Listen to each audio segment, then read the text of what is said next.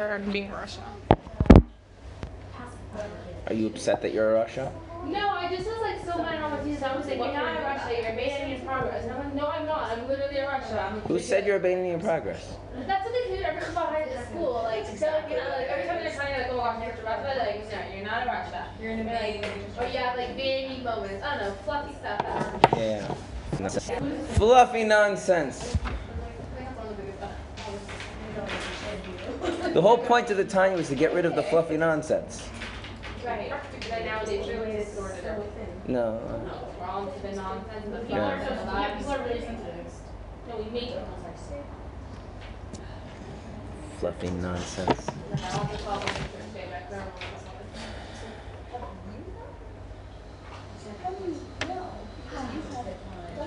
Okay. So we were discussing mitzvahs, if you recall, before you all like scampered off to wherever you went on your break. I was trying to think of I was trying to think of a of a of a verb. That was two weeks ago. Yeah, that's a good one. Wait, what? Oh, I guess it was my break. When we went on the break. Oh, I, I, I take that back. I had a break. The men's program had a break. You guys had your break two weeks ago. Okay. So before I scampered off to wherever I went. Actually, we didn't have our break yet. It's next. We had, we had a Shabbos off. For Hanukkah, but that wasn't really, yeah. We've seen you since Oh. then. That's true. But. But- Break was how we looked. I'm going to Scott. Do you want to take a lock there? Okay. So we learned about vessels and garments. Yes. You remember that? Yes. Okay. Okay, and we were we were we were trying to understand this sentence that the garments deriving from the Torah and its commandments, even though they're called garments of the nefesh, ruach, and neshama, which which the even though seeming to imply that they're lower. Nonetheless, their quality nevertheless is infinitely higher and greater than that of the nefesh, ruach, and neshama themselves. Why? Because the Torah and Hashem are one. Okay. And I explained to you there's three levels of mitzvahs. Right? There's the idea that the mitzvahs are called mitzvas hamelech, the commandments of the king. Right? In that sense, is there a difference between one mitzvah and the next? No. No. Right? Because all the mitzvahs are boiled down to the fact that God is in charge. Right? That's what a mitzvah is all about. Right?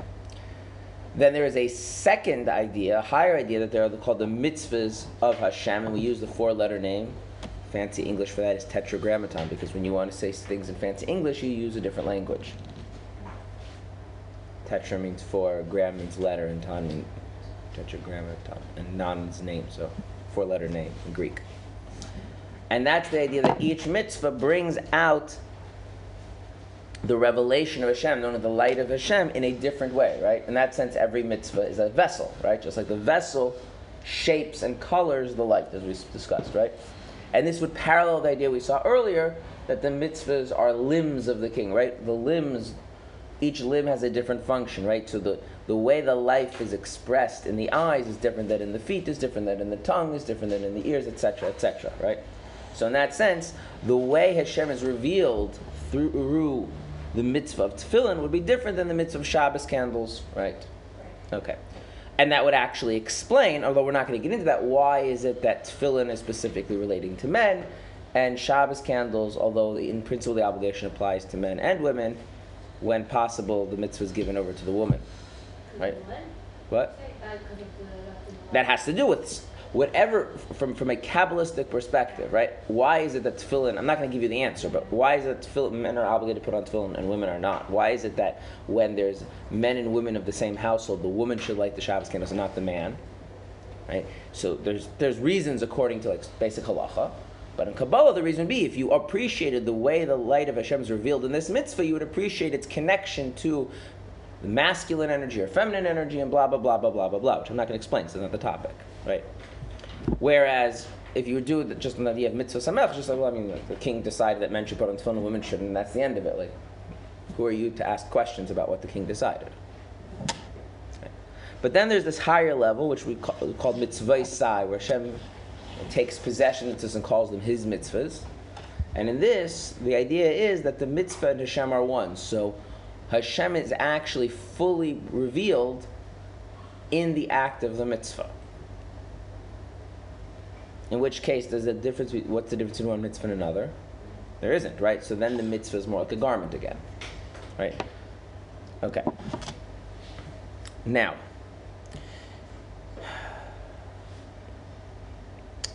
what I want to do now is I want to, what I want to do is I want to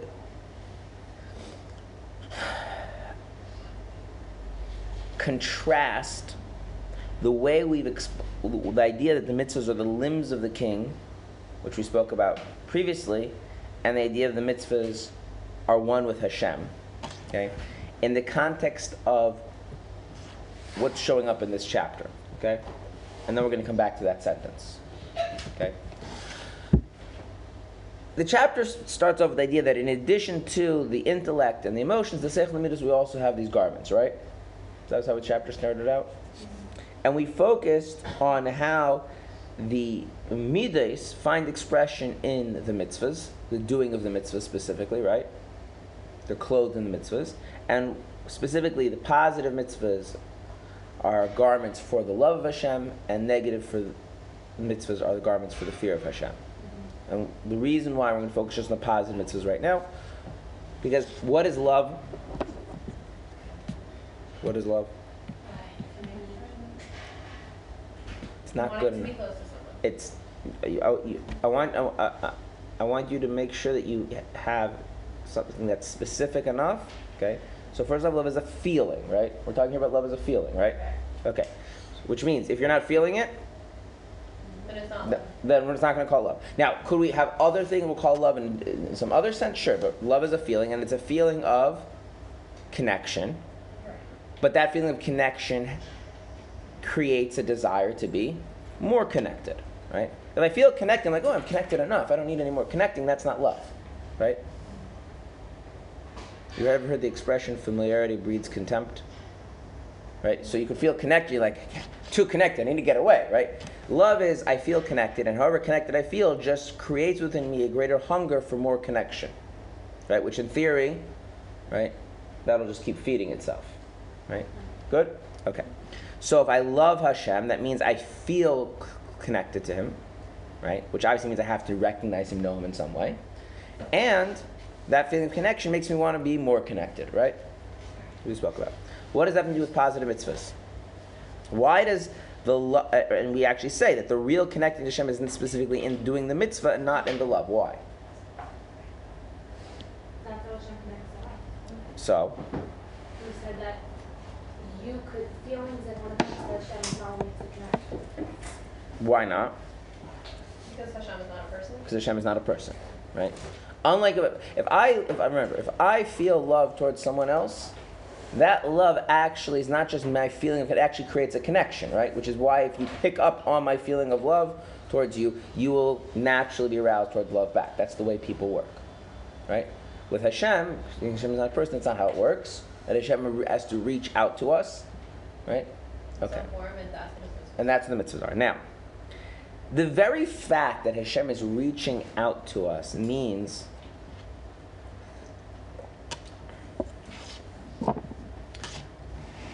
that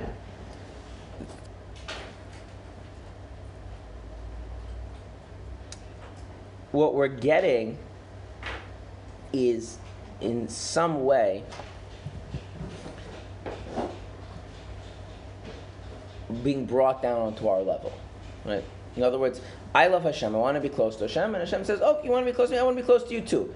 Okay, and that wanting to be close to me too, that comes in connection with my love, in response to my love, and fulfills the desire of my love.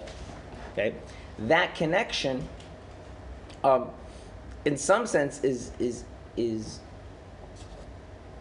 can be seen as Hashem altering Himself to accommodate me. Okay, there's a fancy word for this in Chassidus, which is called tzimtzum. Have you heard of the word tzimtzum before? Okay, it's an annoying word because basically it's one of those words that means a lot of different things. Okay, but the key thing you want to take away from this is anytime we use the word tzimtzum in Chassidus, it means something changed. It's different. Okay, so the way Hashem is revealed in the tefillin is different than the way Hashem truly is. And therefore we say there's some kind of a tzimtzum there. Yes. I could.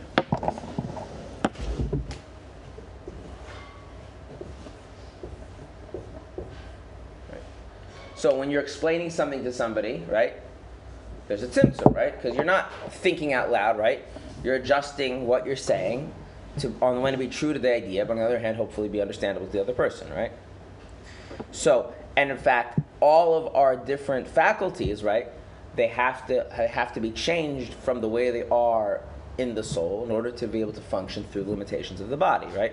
We see in a physical way, we hear in a physical way. So, in a similar sense, the idea that the mitzvahs are the limbs of the king means that there is these different ways that Hashem changes his revelation. That's the idea of the light in the vessel in order to bring it down to quote our level. Now, Does it compromise it? it does compromise it. This is limbs? This is the idea of the limbs. Yes, it does compromise it. Yes. Okay.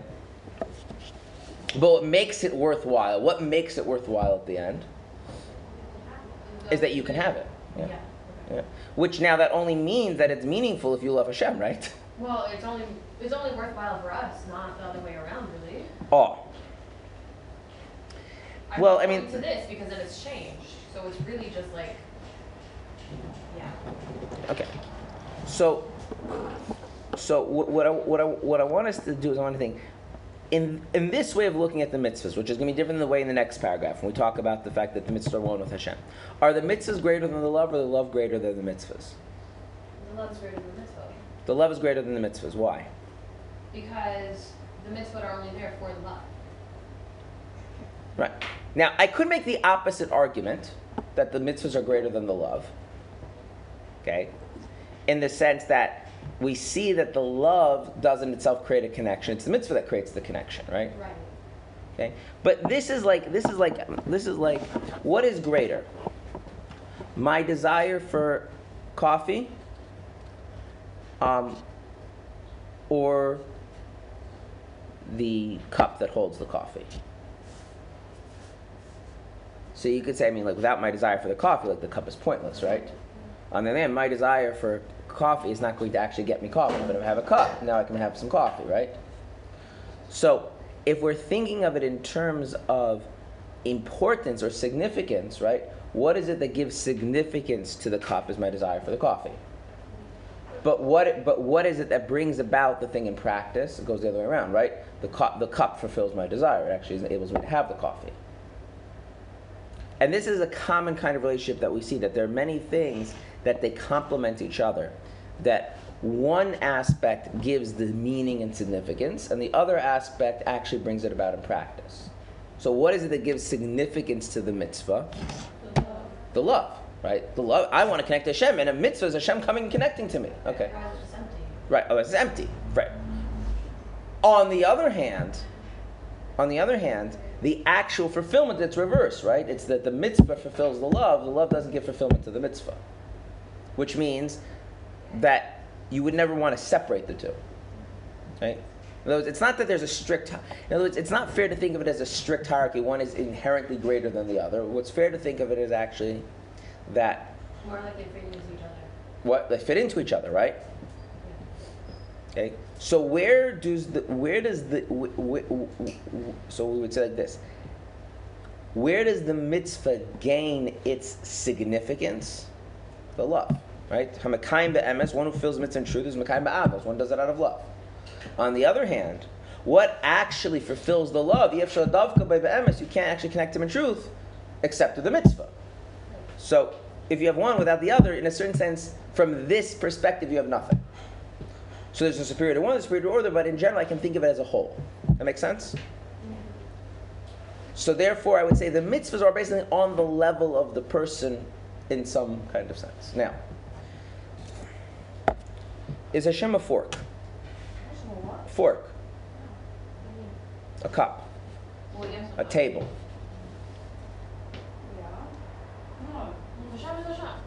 Okay, why is Hashem not a fork?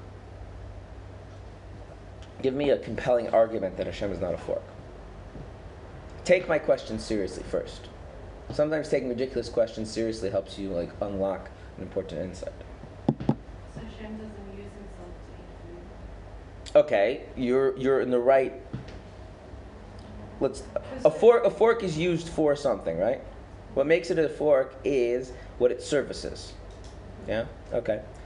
And what is Hashem? Is Hashem the kind of being He is in the service of something? No, right? The value of Hashem's being, right, is not in what it brings to within Himself, right? And the value of a fork is what it brings to. So Hashem can't be a fork. Good. Okay. So Hashem is not, in other words, Hashem is not a means to some other end, right? Okay. Now, before I go forward, I want to be very clear about something. When you learn Chassidus, you have to adopt something that's called in Yiddish Edelkeit. Edelkeit means um, refinedness. I mean, really, you need to be refined in, in, in, your, in, your, in your attitude and your behavior, but especially in the way you think about things. And what that means is that you're able to see the similarity between two things without thinking that they're actually the same thing. Okay. Now, if I want to hang out with somebody, because when I hang out with them, people give me a lot of um, perks. Like if I'm wa- if I'm with them, I'll get I'll get seated in a restaurant without a reservation. If I'm with them, um, I don't have to pay for admission to places. If I'm with them, um, you know, I always have you know I mean, it's, like, it's good to be in their company because when you're in their company, like whatever you know covet and uh, respect they get, you get too. If that's why you want to be around somebody, is it clear to us we're just using the person? We don't actually have any like we're not right. The person's become a means to an end, right? Okay.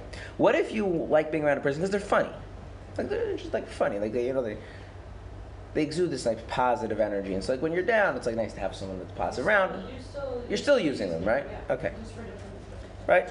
Yeah. Okay.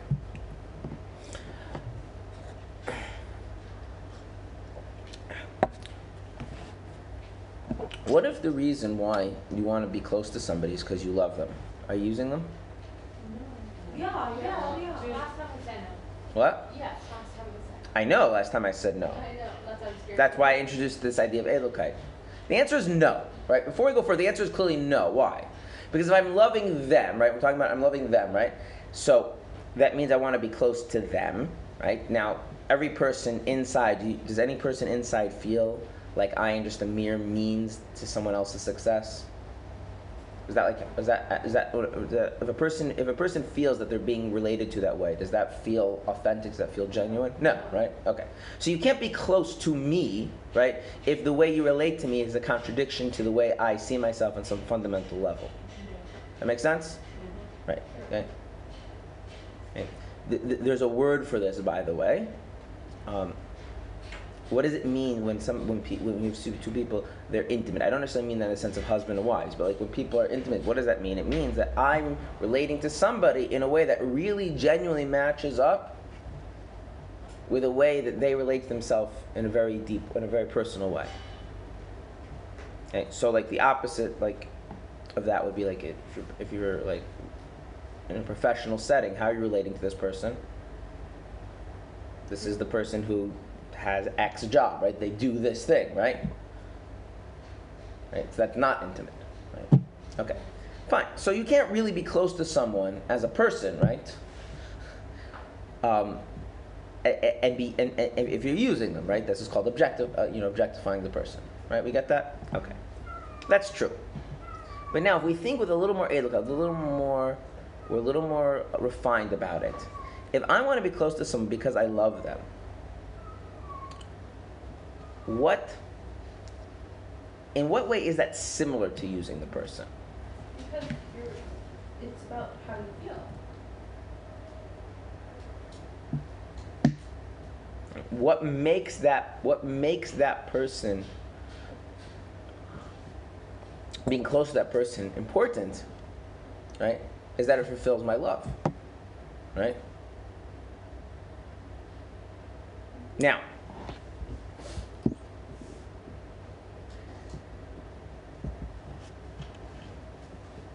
if that person is revealing themselves in a way that fulfills my love, it matches my love, right? We have a good relationship. Then what's happening is that there's some kind of a tzimtzum, right? On their end. So what are they doing? What must they be doing?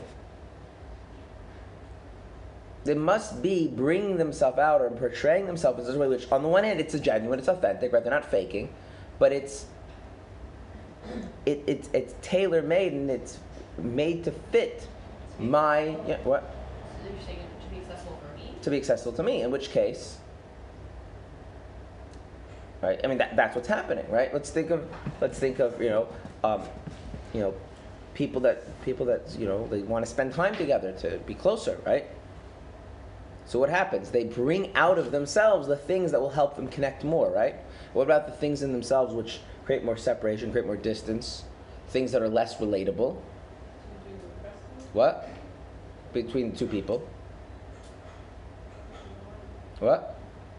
If you do something like, you don't relate to somebody in a relationship in this area. Yeah, let's say for instance, let's say you have two friends, and one one friend is a one friend is is a very successful business person. The other person just business is just not something that exists for them at all. Like it's just not a thing. And then, and one of them is re- and they're very good friends. They're very close. They care about each other very deeply, right? So when the one who's not, you know, in remotely into business, call, you know, come makes a house call. No one makes house calls anymore. But let's say when comes in, comes over for tea, right? He's not going to schmooze about business, right? He's to right. They're to bring out those things that are binding between them, right? Those things that are true about one friend that are relatable to the other friend, right? That's what's right. Right. So, in some sense, the beloved is when the beloved kind of reflects back, they're, they're catering to the needs of the, of, of the one who's, who's, who's feeling the love. So if I love Hashem, I want to be close to Hashem, and Hashem gives me mitzvahs as a way to be close to Him, right? Those mitzvahs are brought down to my level, and Hashem is revealing Himself in a way that's, that, that, that matches you know, the structure of a human being and blah, blah, blah, and all of these things, then what's happening is in some sense Hashem is, Hashem is fulfilling my need to be close to Him, right? Which is why we say the love is really clothed in the mitzvah. And so, in a very subtle way, can that be viewed as using Hashem? It could, right? Is it the same thing as saying I'm going to be religious because I want Hashem to give me a new car? No. So that's really using Hashem, right? Or I want to be religious because I want people to give me a lot of respect. Or I want to be religious because I want to go to heaven, right?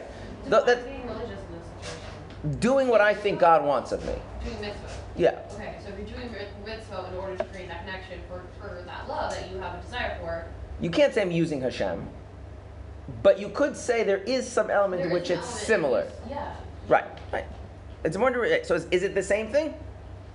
No, right? Person who says, I, you know why I keep Shabbos? I don't want God, I don't want God to punish me. In fact, I want God to give me, you know, all sorts of pleasant stuff. You know, there are people. I happen to know somebody like this.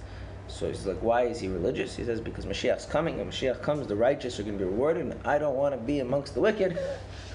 It's like, okay, but that, that, then you know, that the, you're, you're, you're using Hashem for your benefit, right? What? Can someone genuinely connect to God that way? No, you can't genuinely. That's the whole point. That there's one whole points of of Chassidus is that you can't genuinely connect to God that way. You can be observant. You can be, you know, you can be, you can follow the dictates of the, of the Shulchan that way. right. Okay.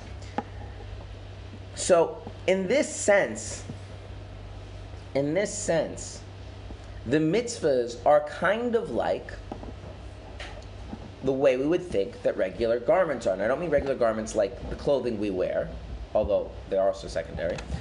We'll actually start there. The, clo- the clothing we wear is secondary to the person, right? In other words, once you have a person, now you realize the person needs some clothing, right? Can't walk around without clothing for various reasons, right? Okay. Similarly, we're saying that the mitzvah, what's valuable in the mitzvah, is that it fulfills the love.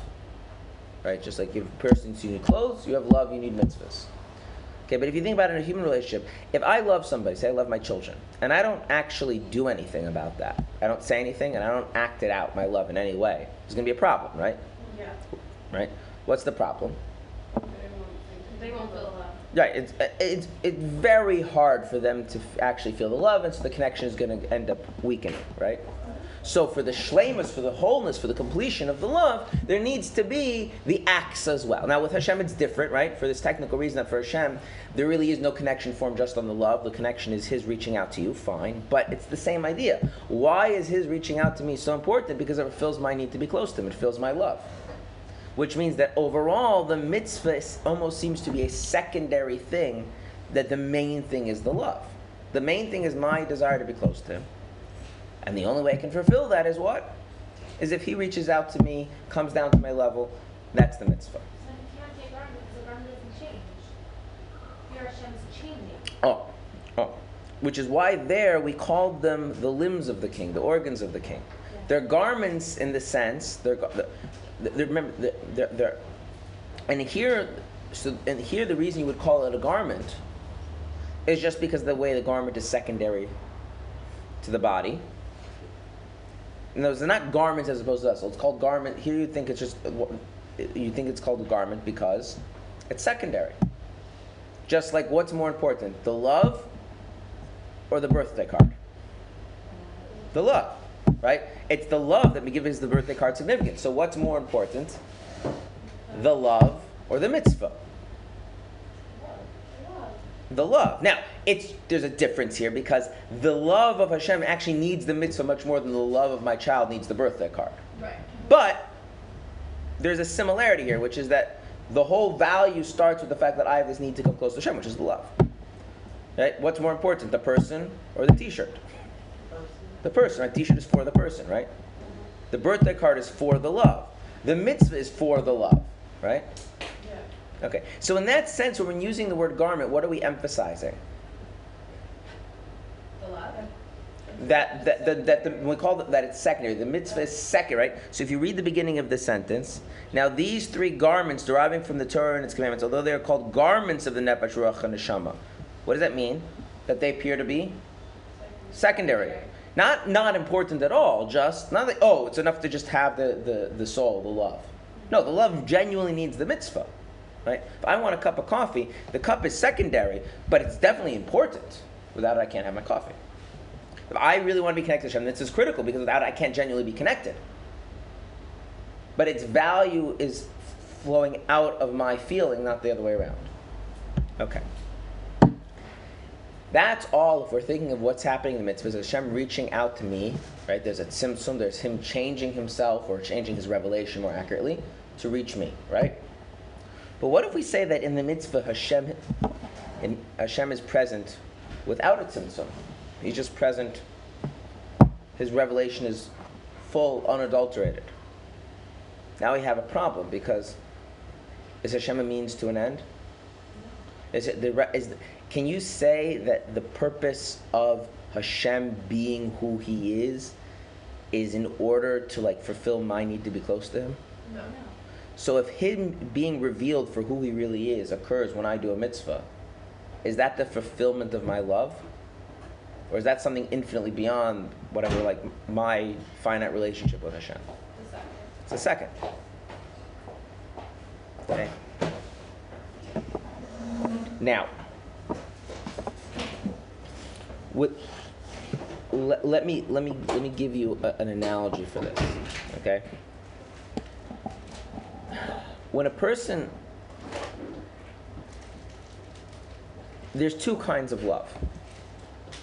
There's love where I want to be close to somebody. And what means close to them is that I actually feel close to them. And then there's a different kind of love where I want to be close to them. What's the difference between wanting to feel close and wanting to be close? One's there and one's not. What? One's there, like you're like aspiring to be close, want to feel. And one's like I'm actually being close to them. What, what would an example what would an exa- what would an example of, of, of a love that's not about wanting to actually feel close to the person? You just you love the person, so therefore you Unconditional, like mother and mother. Okay, so you can have like the unconditional kind of love, right? The unconditional kind of love is doesn't have that same thing. It's like I love the person, so I want to be, so I want to, I want to, I want to feel close to them. It's like even if everything in the world were to come in between us, there's the sense of like we have this bond, right? Okay. So in that sense, there's this, there's this, there's this, um, that kind of love. It's very hard to say that that kind of love is, even in a very able way, using the person. Okay, for if you, if that's what this is, then why would we need mitzvot at all? We're gonna get to that. We're gonna get to that. Okay. Now,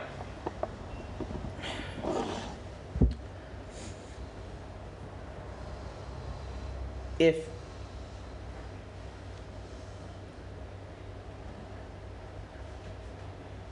if if oh, if someone loves somebody else, like let's say like that, let's say like that, the way the, the, the, the way the mother loves the child, right? So w- if we go into that, the way that's explained in the Chassidus is that that's more valuing than loving. I want to explain to you the difference. If we take love, it, so we could call it love, and Chassidus will sometimes call it love. But if we wanted to go more deeper, the, the Chassidus actually differentiates between love as an emotion versus this. This thing is that there's something Hashem put into the nature of parents that parents value the lives of their children. Okay? That parents have a sense that the life of their children, child is an end in and of itself. That's an that's something you should now, like everything in the world, right? Things can break, things go wrong, but like that's an innate instinct, right? So I have Baruch Hashem seven children. That means that Hashem placed into me this thing that that it's you know hopefully it comes out more, doesn't come out less. The sense that the life of this person is an end in of to itself. Okay, so what does that mean? Once you have that sense of valuing someone's being as an end in of itself, which it was not about the, the way we were talking about love before. It's not I feel close, I want to be closer. It's not that. What are some of the things that happen to a person in their relationship with someone else if they have they have that sense that this person's life is an end unto itself. So there's obvious things, right? Like you take care of them, right? Even if it's uncomfortable, right? You if they suffer, it bothers you, right? Those are all obvious things, right? Okay. But there's one thing which it, maybe is not obvious until it's said. Once it's said, it's very obvious. What happens if you have a parent that's distant from the child, physically, just physically distant? Like the child lives over here, and and the parents live in America. Even more. Do, do the parents feel like they want to come visit the child? Okay, why? Because they want to be physically close to them. They want to be physically close to them. Why? Because they have a sense there's the child is someone of infinite worth, and therefore being with the child is important. And it's not the same thing. I want to emphasize this is not the same thing as I want to be close to someone because I love them. Though we spoke about like with friends or say with spouses. It's very important we, we, we separate this out, right? I have a need for food, right? The food is my need, right? The sandwich fulfills my need, right? I'm a little more sophisticated, I'm a little more profound than just a cow, right? So not only do I have a need for food, right? I have a need for genuine relationships. Genuine relationships means to relate to somebody else not as an object, but as a real person, right? Right? We all have that need. We're all right. We're, okay. So I so when I get to know somebody and I appreciate them and I start feeling like I'm close to them and I feel close to them and I want to be closer to them, right? And so now it's how do we actually get closer? Because I, I have this need to be close to people that I. But where is it all starting from? It's all starting from my need, right? Okay. Now I'm a parent of seven children. Where does that? How does that work? Well, these children are intrinsically valuable. Their value doesn't lie in me. Their value lies where? In them. Their lives are not a means to an end in my life. And Hashem granted me a special bracha, right, as a, as the father, right? Same thing with the mother. That somehow I am in, I'm in, I am sensitive to that. And so what happens? I feel the urge to take care of them. I feel the urge to to derive joy from their successes, pain from their failures, right? And I feel the urge to be physically in their presence. but that's me reacting to the value of their lives. It's not. It's not that they're filling some need that I already had to begin with. Is that? It's a. It's a subtle difference, but it's an important difference to appreciate. Right.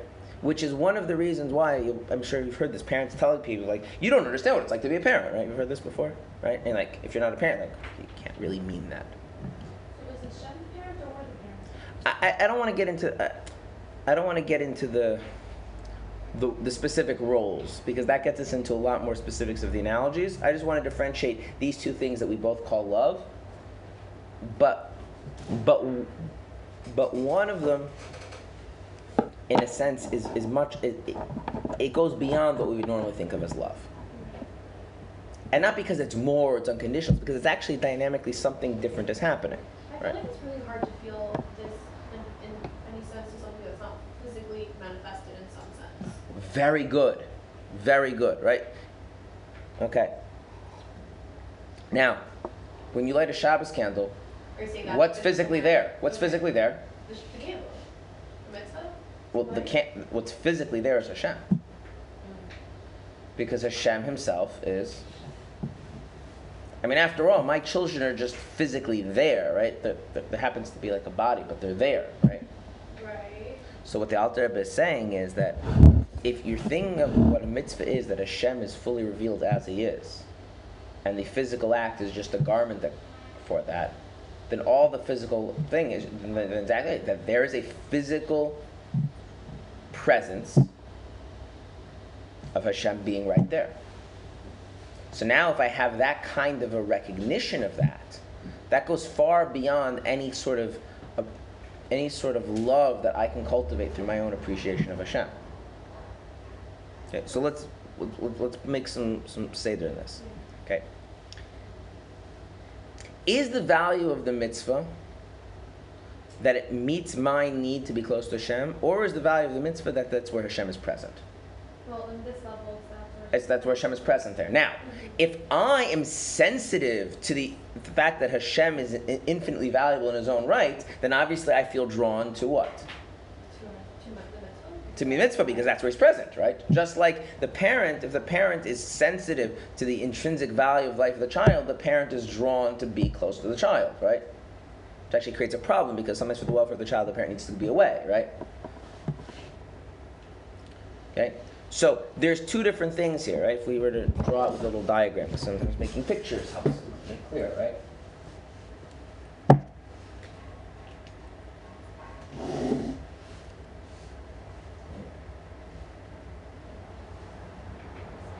There could be I love Hashem.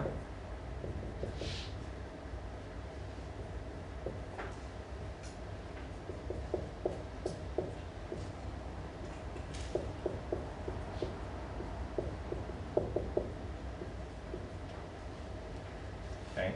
If I love Hashem and Hashem reaches out to me, the flow is going that way, right? I love Hashem, I have this need to be close to Hashem, and how is that fulfilled? With Hashem reaching out to me. Like feel and be. And this is feeling, and do it. So this is going to be the feel.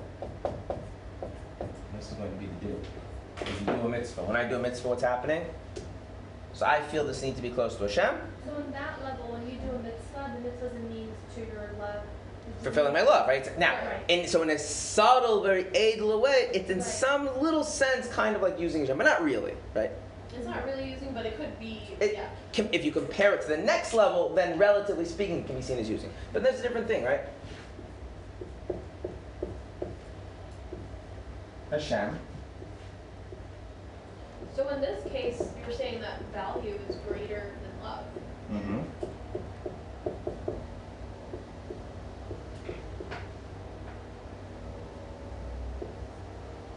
Hashem, who's not a means to an end, is fully present. Okay? You can say that's what's happened in the mitzvah. When I do a mitzvah, Hashem is fully present. Now, obviously, Hashem is present every it means he's fully revealed, but okay, technicality, right? Now, Hashem is not a means to an end, right? So there's nothing, that's not fulfilling anything. But I'm a Jew, right? And in as much as I'm a Jew, right? What am I sensitive to? What do I have a value for? God. Right?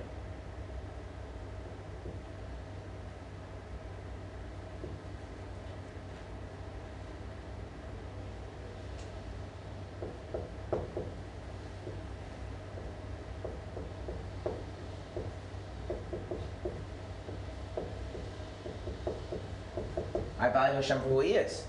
Well, what does that do? If Hashem is present, I value who He is, then it's almost as if Hashem being present is like a magnet pulling me towards Him, right? Like what happens? Parents, they've been away from the children for a while. What do the parents start to feel? The children start to feel. They need to be. Pre- what? Why? Because that sensing and valuing the, the, the intrinsic worth in the other being makes you feel like you need to be there because that's where that's where it's all at. That's where that's where the real significance in reality lies. It's all focused. It's all located over there. I was thinking about this, right? Uh, my my son, my oldest son, is going to be bar mitzvah next year. So already, everyone, it's, he's the first grandchild. of my parents and the first grandchild, of my wife's. And so now it's like everyone's thinking like, okay, like you know, they want to come and I think like like what what do they want to come for? Like what's going to happen at a bar mitzvah?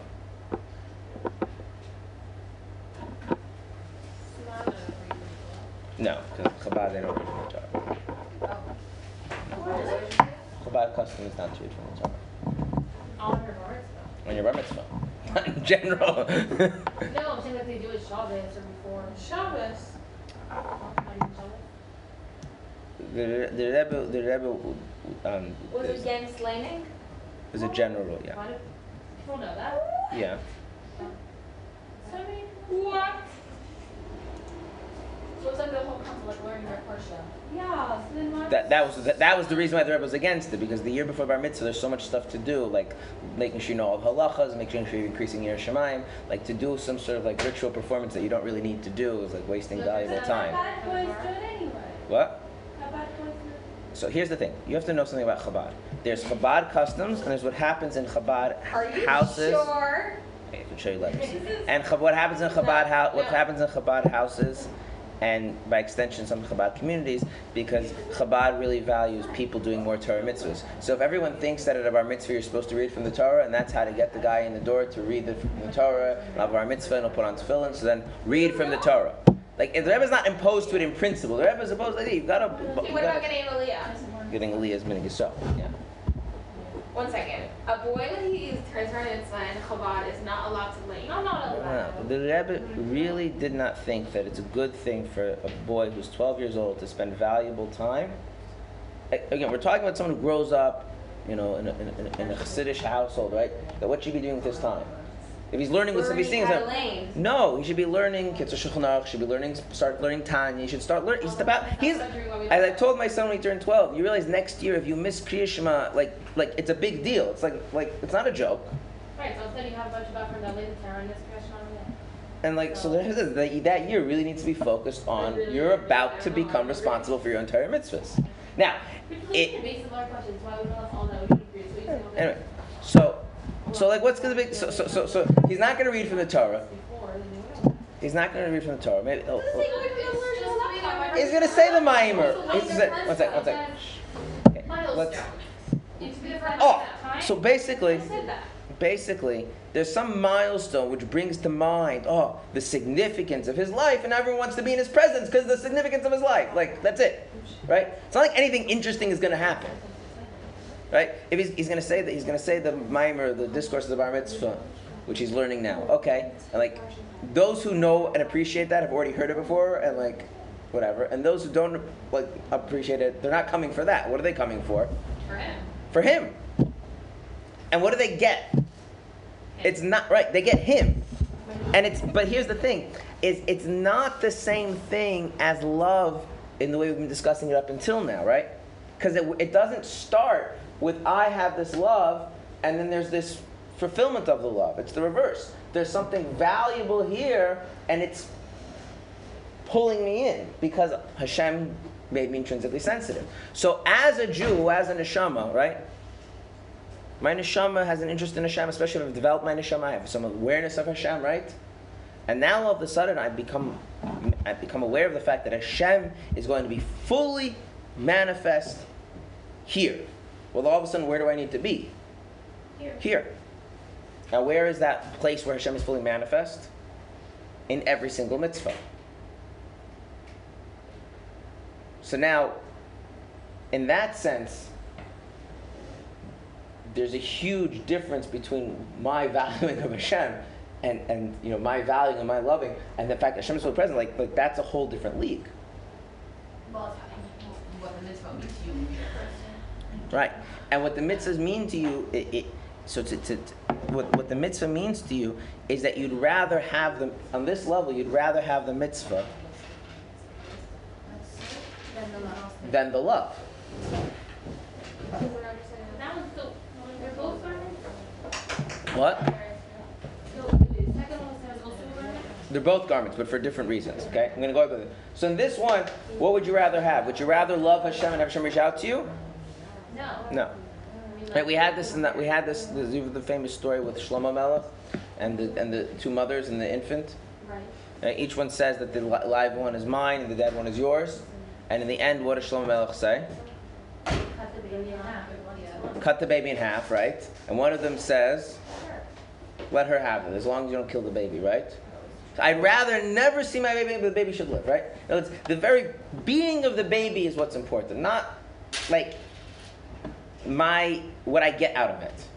Now, obviously, that's the very same thing that makes the mother want to be around the baby, right? It's not that those are two different things. Right. But it's not about her getting her needs met. It's about the baby, right? So there's this whole other thing that a mitzvah is not Hashem reaching out to you. A mitzvah is Hashem. Now you're going to say, wait a minute. Uh, a mitzvah is, is, is, is, is lighting a candle. A mitzvah is putting tefillin on. A mitzvah is giving tzedakah. So oh, that's the garment of the mitzvah. Does this happen anywhere else? Or is it just Just mitzvahs. the only place where you'll get a That's right.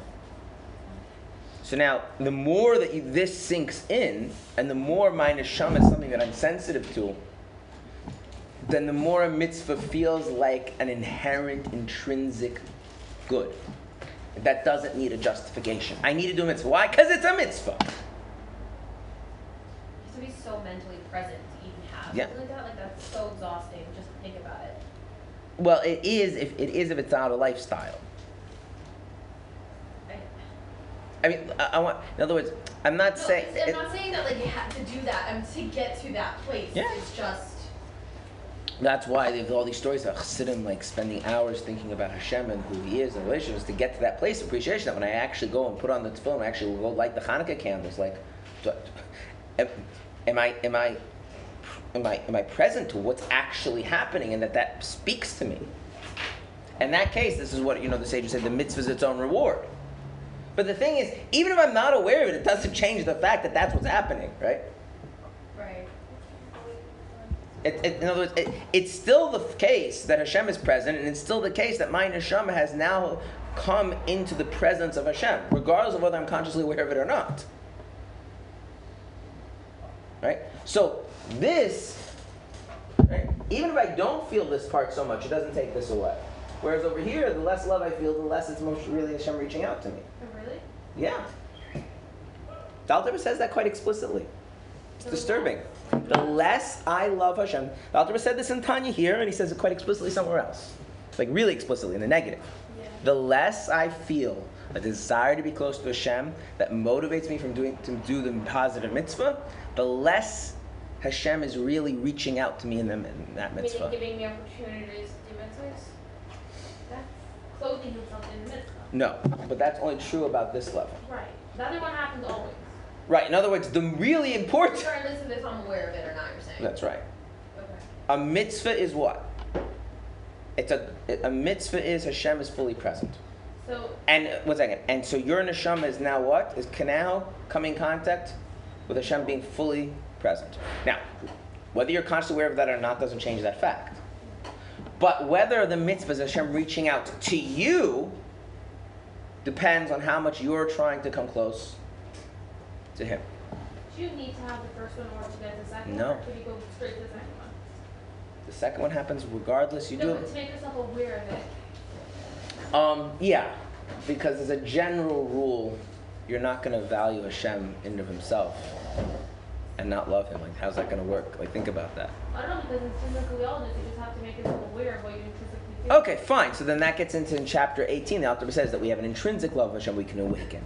Well, that's what we're saying here, no? No, this is this is That's different? the, the value is whether you feel it right. We say when you say that parents always love their children, Yeah. right? And I keep saying, no, you don't always love your children, right? Because if we're talking about love as a feeling, do you always love? no? But deep down, do parents always have that value for their children? Yeah. Yeah. Okay. So, you see the difference that I'm making? This, whether you feel this or not, this is always true. Right. Okay. But if you, for instance, if you had a non-Jew, they don't have this. Like Hashem is fully present in like, why, why would I care?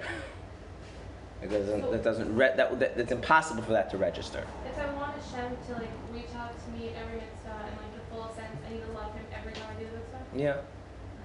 But here's the thing. Yeah. Here's the thing. Even if you don't, is Hashem still present in the mitzvah? Yeah, that's one. And is your neshama still benefiting from being? Is, is your neshama still able to have that wondrous thing of being in Hashem's presence, regardless? yeah, Yeah. is why still do when we don't feel it, but Okay. So now, all right. So you now, why is over here? Why would we call a mitzvah garment? Why is this called the garment? Because it was related. Because it's secondary, Yeah. right? The reason this is called the garment is because it's secondary. But over here, the reason we're calling a mitzvah garment is for a different reason. Because when something is in a garment, does it have to change? no. No. So why is a mitzvah? Why why is the mitzvah specifically the garments of the soul and not like for instance, love of Hashem is not a mitzvah. Did you know that? Feeling love for Hashem is not a mitzvah.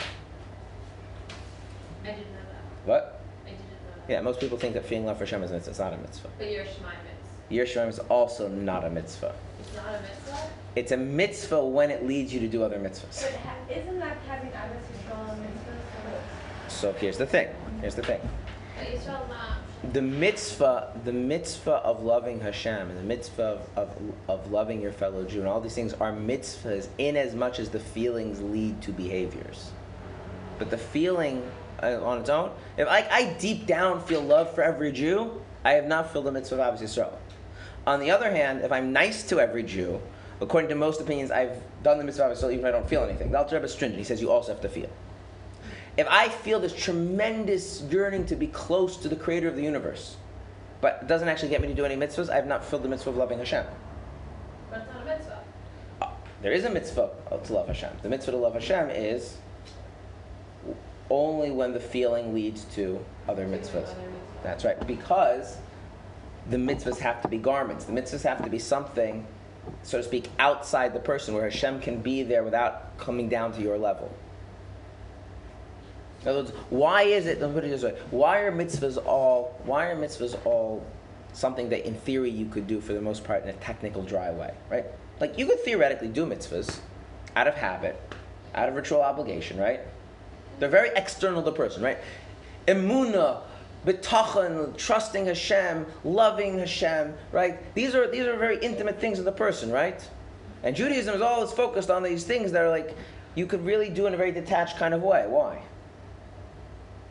So the answer is those detached things, right, are a space where Hashem can be fully present as He is, rather than Hashem coming down to your level. Whatever, whatever enters into your mind and heart is going to have to be limited to what you can experience, what you can appreciate.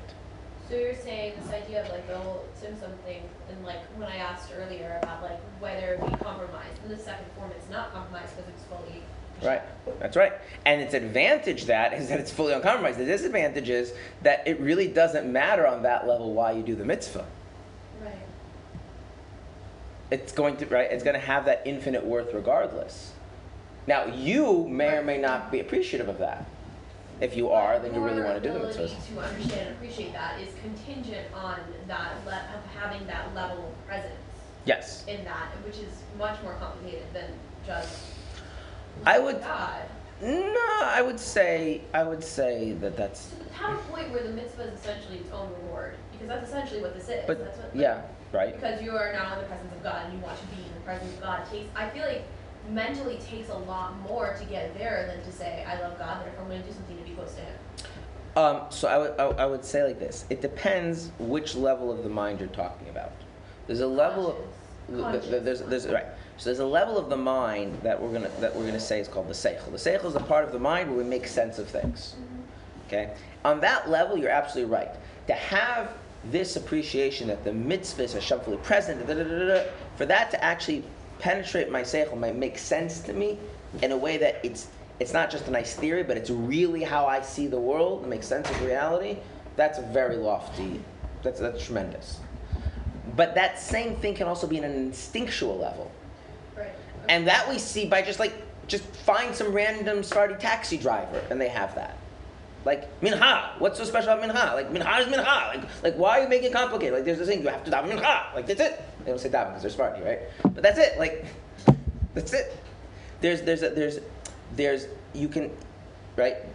Not every mother who feels, you know, every grandmother wants to come to their grandson's bar mitzvah feels, you know, I have this deep understanding about the intrinsic value of life, and like, like it doesn't have to be that way, right? You can have that also in, in an instinctual way, right?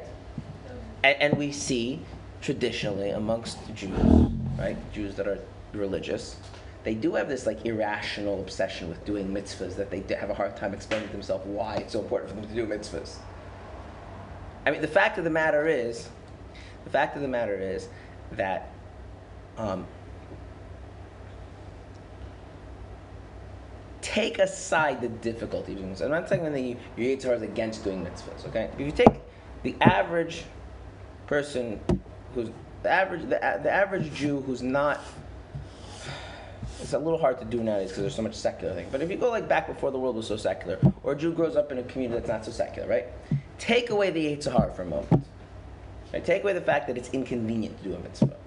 Take away the fact that I want like, and just ask like like, at the end of the day, does it feel important to do the mitzvah? And the answer is the person feels yes, it feels important to the mitzvah. Does this person cultivate a love for Hashem? No. Is this person necessarily spiritual? No. So then where is it coming from that it's like so important to do the mitzvah? Now granted, my yetzer hara might be stronger, then I won't do it. But but where does that initial and so the idea is that we have this value for Hashem who He is, on at least on an instinctual level. And Hashem is fully present in the mitzvah, and therefore on some gut level, doing a mitzvah feels very right. And there's not much you have to do for that. In fact, you just have to do things that don't destroy that. But if you want to have that as like a as a whole world view, then you're right. That's a lot of growth. That's a lot of work. um, but if a person is working on making him aware that, like, we said, like, like Hasidim, that say that make himself aware of this, isn't that contradicted? Because as soon as you're becoming aware, then come on your level.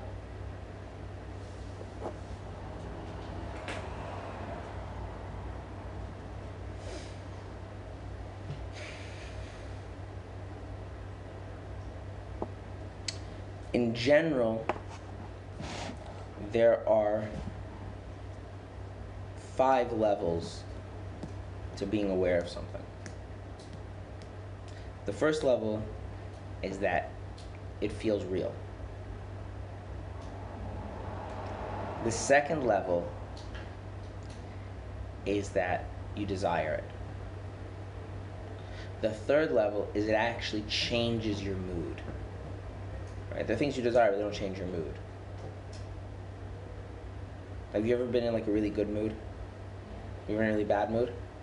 Okay, if you're in a bad mood, and I ask you, would you like something like you, you want? You, I don't know. Let's, let's say you like sushi. I say you want some sushi. You're like, yeah, I like some sushi. Does that automatically because you will, you because you because you desire you want the sushi? I'm offering you sushi. All of a sudden, your bad mood is going to go away. No, but there are certain things that are so you have such an appreciation of that the oppor- the, the fact that they're part of your life will change you from a bad mood to a good mood, right? That's a whole nother level. Okay. Then there are things that you become so aware of, you almost get sucked into them and you lose awareness of everything else. Okay? And the highest level, the highest level of awareness is that you're not even aware that you're aware of it. It's, you, it's you're so absorbed into it that you, you, you, you don't even realize that that's what's going on. That, that like the difference between me and what I'm aware of and what I value and what I'm into has disappeared. That it it, it, just, it feels like that's just me being me.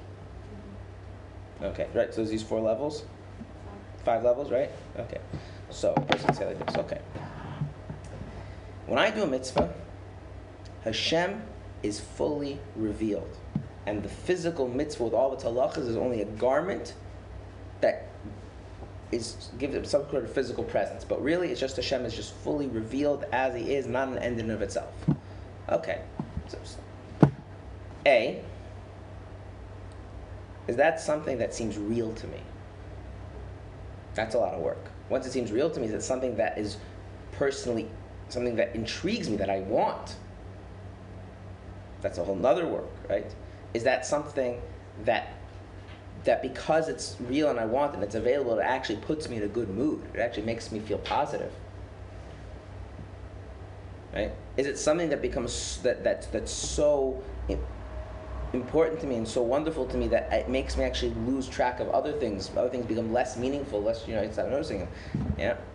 And is it something that it actually transformed my whole sense of myself? That like to me, me being me in the most natural sense is mitzvahs because Hashem is present there. That's a lot of growth, right? But that's all my attitude towards this fact. The fact isn't changing. I'm changing, right? The fact remains. The fact remains the same. And the interesting thing is, I just want to point, I just want to point out that highest level, in some sense, even the simplest Jew has some little measure of that. Right? I was saying before, even the simplest Jew has a little bit of measure of like just that instinct that you know mitzvahs are important. I don't really know why, but it feels important. There's no weird way the highest level and the lowest. Okay, so that's what they're working on. They're not working on like experiencing the revelation. Like that's not. So if you, if a person like starts doing one mitzvah and that it, it doesn't make a difference how much they love Hashem or not they're doing the mitzvah, but the more that connect, like the more they start to love Hashem, the more desire they're gonna have to do more and more mitzvahs, and then it's gonna, it's gonna like yeah. Yeah. Do Avera work in the reverse of this? Yes. We have to bring it back to that. Well, yes. Averis create a space where Hashem cannot be in any way, shape, or form.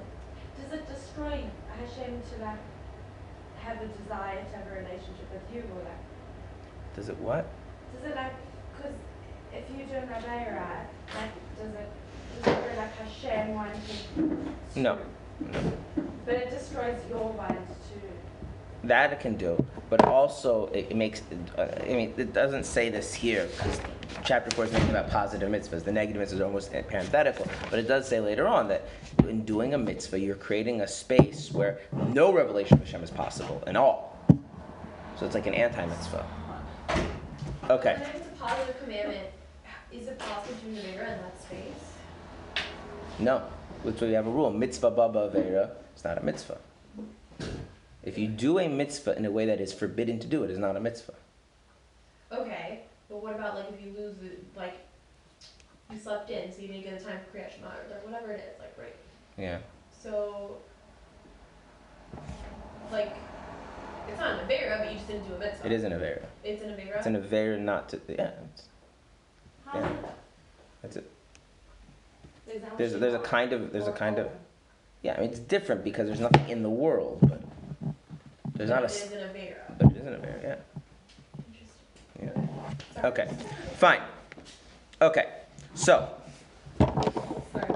our garment so now so in other words like this this the garments they're very secondary they're very removed so on the one hand that kind of implies that they're lower but on the other hand what opportunity is the fact that the mitzvahs are garments afford that it doesn't have to be limited to me it's not hashem coming down to my level it affords the possibility for hashem to be there as is okay and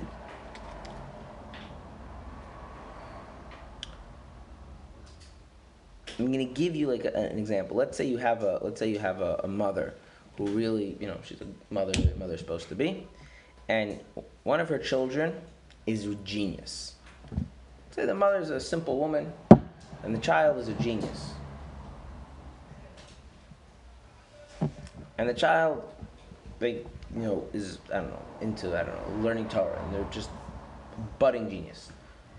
Does that mother want to create a space where her son can like learn his Torah and like write his books and do all those things? Yeah. Yes. does the mother appreciate being physically present? Not in a way of disturbing, but Yeah. the next room, right? Does she have any idea what's going on? No. Does it bother her? No. No, right. Because her son is there and he's fully, with the whole depth of his being, is manifest. That's wonderful. And like she's overjoyed that he's there and she's just basking in just being present with him. Even though she's not actually interacting with him, even, right? Yeah. That's very, that's, that's, that's more of this, right? When I do a mitzvah, where is Hashem? Hashem is fully, the light of Hashem is revealed here without any vessels, just garments. It makes me so happy. Right. If I if I have any value for Hashem. That's overjoy, right? That's the simcha shel mitzvah, the joy of the mitzvah itself. And does it matter, by the way? And does it matter, by the way, if you're a big tzaddik or a rasha? Does that change any of this? No. No. But according to this, like, so the, the difference essentially is whether or not I'm, I, not my neshama, but me, I guess, am aware of that. That's right. In other words, Meaning my neshama is for sure basking in this no matter what, I just might not be aware of that. that's right. And when I want to try and become aware of that, it goes at this level where I start to feel some love for Hashem and I want to get him closer. And then the mitzvah speaks to me personally. It reveals something to me, commensurate with the degree of love that I'm feeling, and blah blah blah. blah, Right, but blah. that's my awareness of it. My neshama is still experiencing that. That's 100 percent. Okay. And I'm Alright. aware of this. Then, what's it, then like, then automatically I don't care about so many other things. I mean, so it depends how awareness Right. is. It Then could reach You have the symbol that comes from this, then you won't have some from other things if you That's right. that. That's right. That's right. If, if this is something that brings you really bring, if, if this is the kind of thing that really brings you joy in a genuine way, you're probably not getting joy from the you know having the right kind of sushi. It probably just doesn't psychologically work well together. Or like even a simcha of a bar mitzvah. No, because a simple bar mitzvah has Hashem's presence in it. Remember, the Baal Shem Tov says that, that I'm another not getting Jew. excited.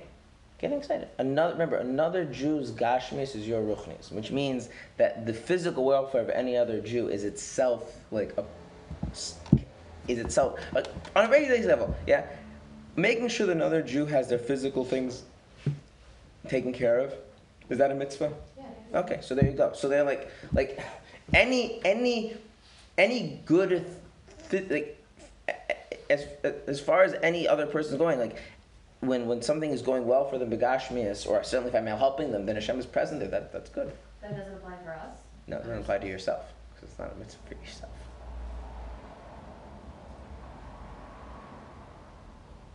It's not a mitzvah to take care of myself. No, no, no, no, no, no. That that no. A, it's not a mitzvah to take care of yourself. No, It's not.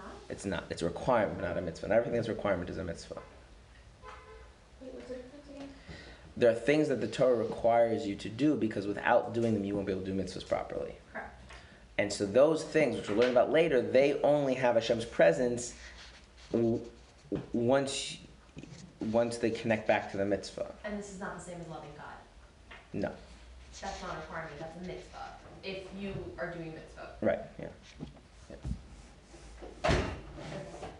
No, so it's like you know, if, like I'll give you a simple example. I mean, it's it's a little more intuitive if you don't over a- analyze it.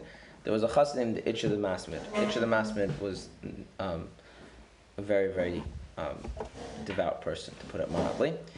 And uh, there was a point at which he had a young child staying in his house, not his own son. Um, and he used to daven for hours and hours at a time. So he found out what this child liked to eat. He liked chalva, and so he'd make sure that there was always some chalva in the house before he went off to daven. Because when the Masmid went off to daven, like he would come back like sometime, you know, late afternoon. Now, so making sure that the child had some chalva to eat before Hassan went off to daven, that's you know that, that's a godly act, right? Okay. If I make sure I have some chalva to eat before I daven because I like chalva, right? that's not the same thing, right? Right. I think it's pretty intuitive, right? Yeah. Okay, so so yeah, like uh, yeah, yeah. In fact, this is a big deal, right? If you if you don't, I mean, this gets later on, chapter thirty-two, but if you don't appreciate the godliness in another Jew and how that godliness ultimately comes down into you know their physical welfare and stuff like that, then then that's a whole area of mitzvahs for sure. Right? So it's not that the person just becomes excited about Shabbos candles. okay. Um, so what ends up ha- what, what the Alter basically did, and what I want to read is the Alter started off with like, you're really into loving Hashem, and he explained why it's important to do mitzvahs in the context of loving Hashem, right? And then he did a switcheroo and said, actually, the mitzvah far surpasses anything that, that can be put into the context of loving Hashem. It goes way beyond that. But I want to emphasize something. This is only meaningful to someone who, at least on some level, acknowledges the value of Hashem for who he is, right? If I say, look, I don't care about Hashem, that's not a reason to do a mitzvah, right? No, but when you do a mitzvah, that's still happening. That's true. Right. But that's not necessarily gonna drive you to do more mitzvahs. That's right. Although it might drive me to get someone else to do more mitzvahs, even if they don't want to do mitzvahs. Right? No, Why? Because if I don't value that, then why would I assume that other people would, like, No, if I value mitzvahs and some other person doesn't, okay, I'm sorry, I was Right, thinking in the right. reverse. yeah. There was in, in one of the in one of the labor camps in communist Russia. There was one of the one of the Chassidim. I forgot who it was. It was in one of the labor camps, and one of the other prisoners who was Jewish, he had a knife, and the knife he used to you know when they got food that needed a knife. Sometimes they got an apple, sometimes they got potatoes. It was rare, but like that, right? And usually just got bread and stuff. But so they used the knife to like cut up the apples or whatever. So um, the chassid said, you know, you should taivel. This guy was not religious remotely. He says, you know, you should taivel because you have to taivel things. You have to immerse them in a mikveh, right? Um, utensils made of metal that you're going to use for food have to be.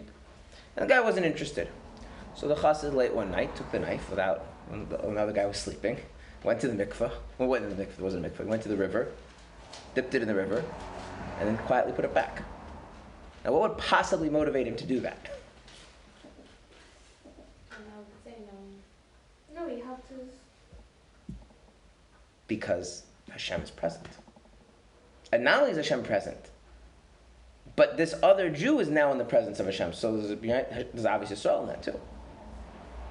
The guy doesn't even be aware of it. Doesn't matter. So, wait, wait, wait, how is he in the presence of Hashem? He wasn't involved in the mitzvah of titling at all. But now he's using a title.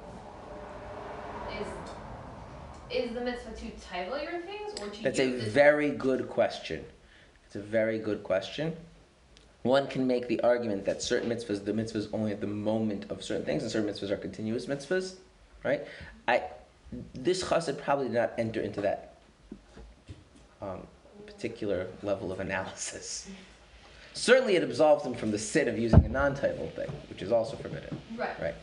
But just the the the the, the, the it, it, what it does is it, it there's this uh, there's this objective reality of Hashem's presence through mitzvahs, and when a person actually starts to appreciate that to whatever level, it changes everything. Okay. Now, I want to we have to stop the class, but I want to I want to emphasize two. I want to emphasize. I guess it's one thing, but it's two things. Okay. Chapter four is spoken about doing positive mitzvahs. He he's to the rest of the chapter, for the most part, develops this theme. Okay, so I've, I've- I've preempted a lot of things. There's going to be a lot more information, but it's, it's basically the rest of the chapter follows along this idea. Okay, for the most part. Has the Alter Rebbe mentioned at all the idea that if I love Hashem, I do mitzvahs because that's what He wants me to do, because I love Him? And if you love someone, you do what they want you to do?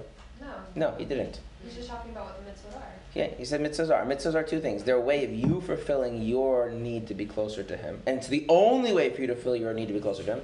And it's actually something greater. It gives you the opportunity of being Hashem's presence in an unadulterated way, if that speaks to you. What does that mean?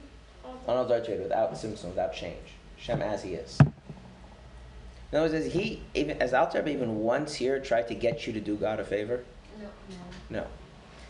Meaning he's like He's just you. telling you why you should value it. Yeah. Now, I think that's an important lesson, right? Because the first time in Tanya, the author speaks about mitzvahs, he does not discuss why mitzvahs are important to God. He speaks about why mitzvahs should be important to you. Does later he talk about why mitzvahs are important to God? Yeah. Sure. But now, what lesson can we learn about this in life? As a general rule in your relationship with somebody, doing something because it's important to the other person, is that part of a loving relationship? Necessarily? I mean, okay. It can. Yeah. if there's a if there's if, if the loving relationship has is, is, is that deep. If it's a But you can't. But that's not defining a loving relationship, right? So the idea that I have a loving relationship with Hashem and that means I do things to make Hashem happy. That's not a loving relationship. A loving relationship is I want to be close to Him. Maybe there's this more profound thing I value Hashem. And, and yes, it could be that there's a kind of a, of, of, of, a, of a love of Hashem, which Alter speaks about later. It's a love of, of Moshe Rabbeinu, where you, you, you, where the love of Hashem is translated into doing things for Him and think about it for yourself and think about it like in, in your life if, if your whole attitude is that i have to do mitzvahs because these are things he wants me to do and i really couldn't care less but he kind of like as like saying look if you love me you'll do what i want. Like that doesn't sound like a, a good relationship does it right? Well, sometimes for the chayks and for the things that we don't understand, we say that to ourselves. yeah but the chayk, a chayk is a different idea. A chayk is a, a chayk, a chayk is a different idea No, but also. I'll give you, down I'll give you, I'll give you, you want to give you an example of a chayk? Any mitzvah that's hard for somebody, That's not a chayk. Hard and a chayk is not the same thing. Isn't a like something that you don't necessarily understand the purpose for? Right. Right. oh wait, But we just made all the That's mitzvahs chukim. We just made all, like, we just made all, in, the, in chapter 4 just made all the mitzvahs chukim. Right? Because what it just did was all the mitzvahs are not about the actual thing that you're doing, right? Right. Hmm. Even, even, the, even the mitzvahs that are, that, that we're saying, what's important, even the mitzvahs we say each mitzvah is different, what's different is how Hashem is revealed in the mitzvah. Right? In other words, the difference between chukim, the, the difference with, with, with chukim and mishpatim is a mishpat is something that even if Hashem didn't command it, I would think it's a good idea to do anyway. Whereas a chok, the only reason I think it's a good idea to do is because Hashem asked me to do it. Okay, I can still explain why I want to do what Hashem asked me to do, right? That's a separate thing, right? So, like, I would never. I'll give you an example. uh, Something I would never do on my own. I would never sit down and play and play Playmobil. Just wouldn't happen. It won't. On the other hand, right?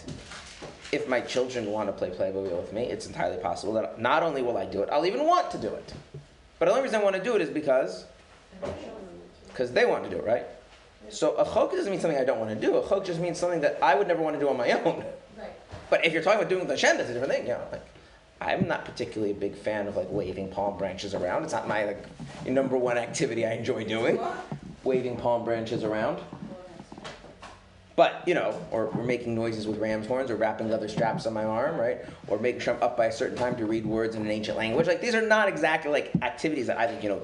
That's really what I want to do with my life. That's an important thing. Whereas like not stealing, like even if I grew up secular, I could probably think of like not stealing. I probably wouldn't do, and I also probably wouldn't worship a rock as the creator of the universe.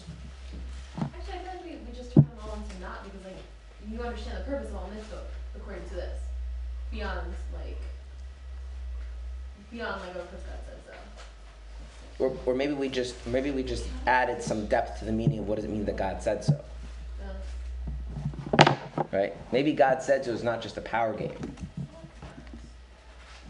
I agree with that. That's what it says in Chassidus. That Chassidus is about showing how that all the mitzvahs are, are really in their essence chukim, or one of the ideas of Chassidus. So a chuk, life is full of chukim. I mean, And that's learning right now, mitzvah. what? And that's learning right now, mitzvah. It is. Hashem like in there. That's right. Hashem's filling this whole room. If you're doing mitzvahs all the time, then guess what? You're walking around a constant like bubble of Hashem's being present.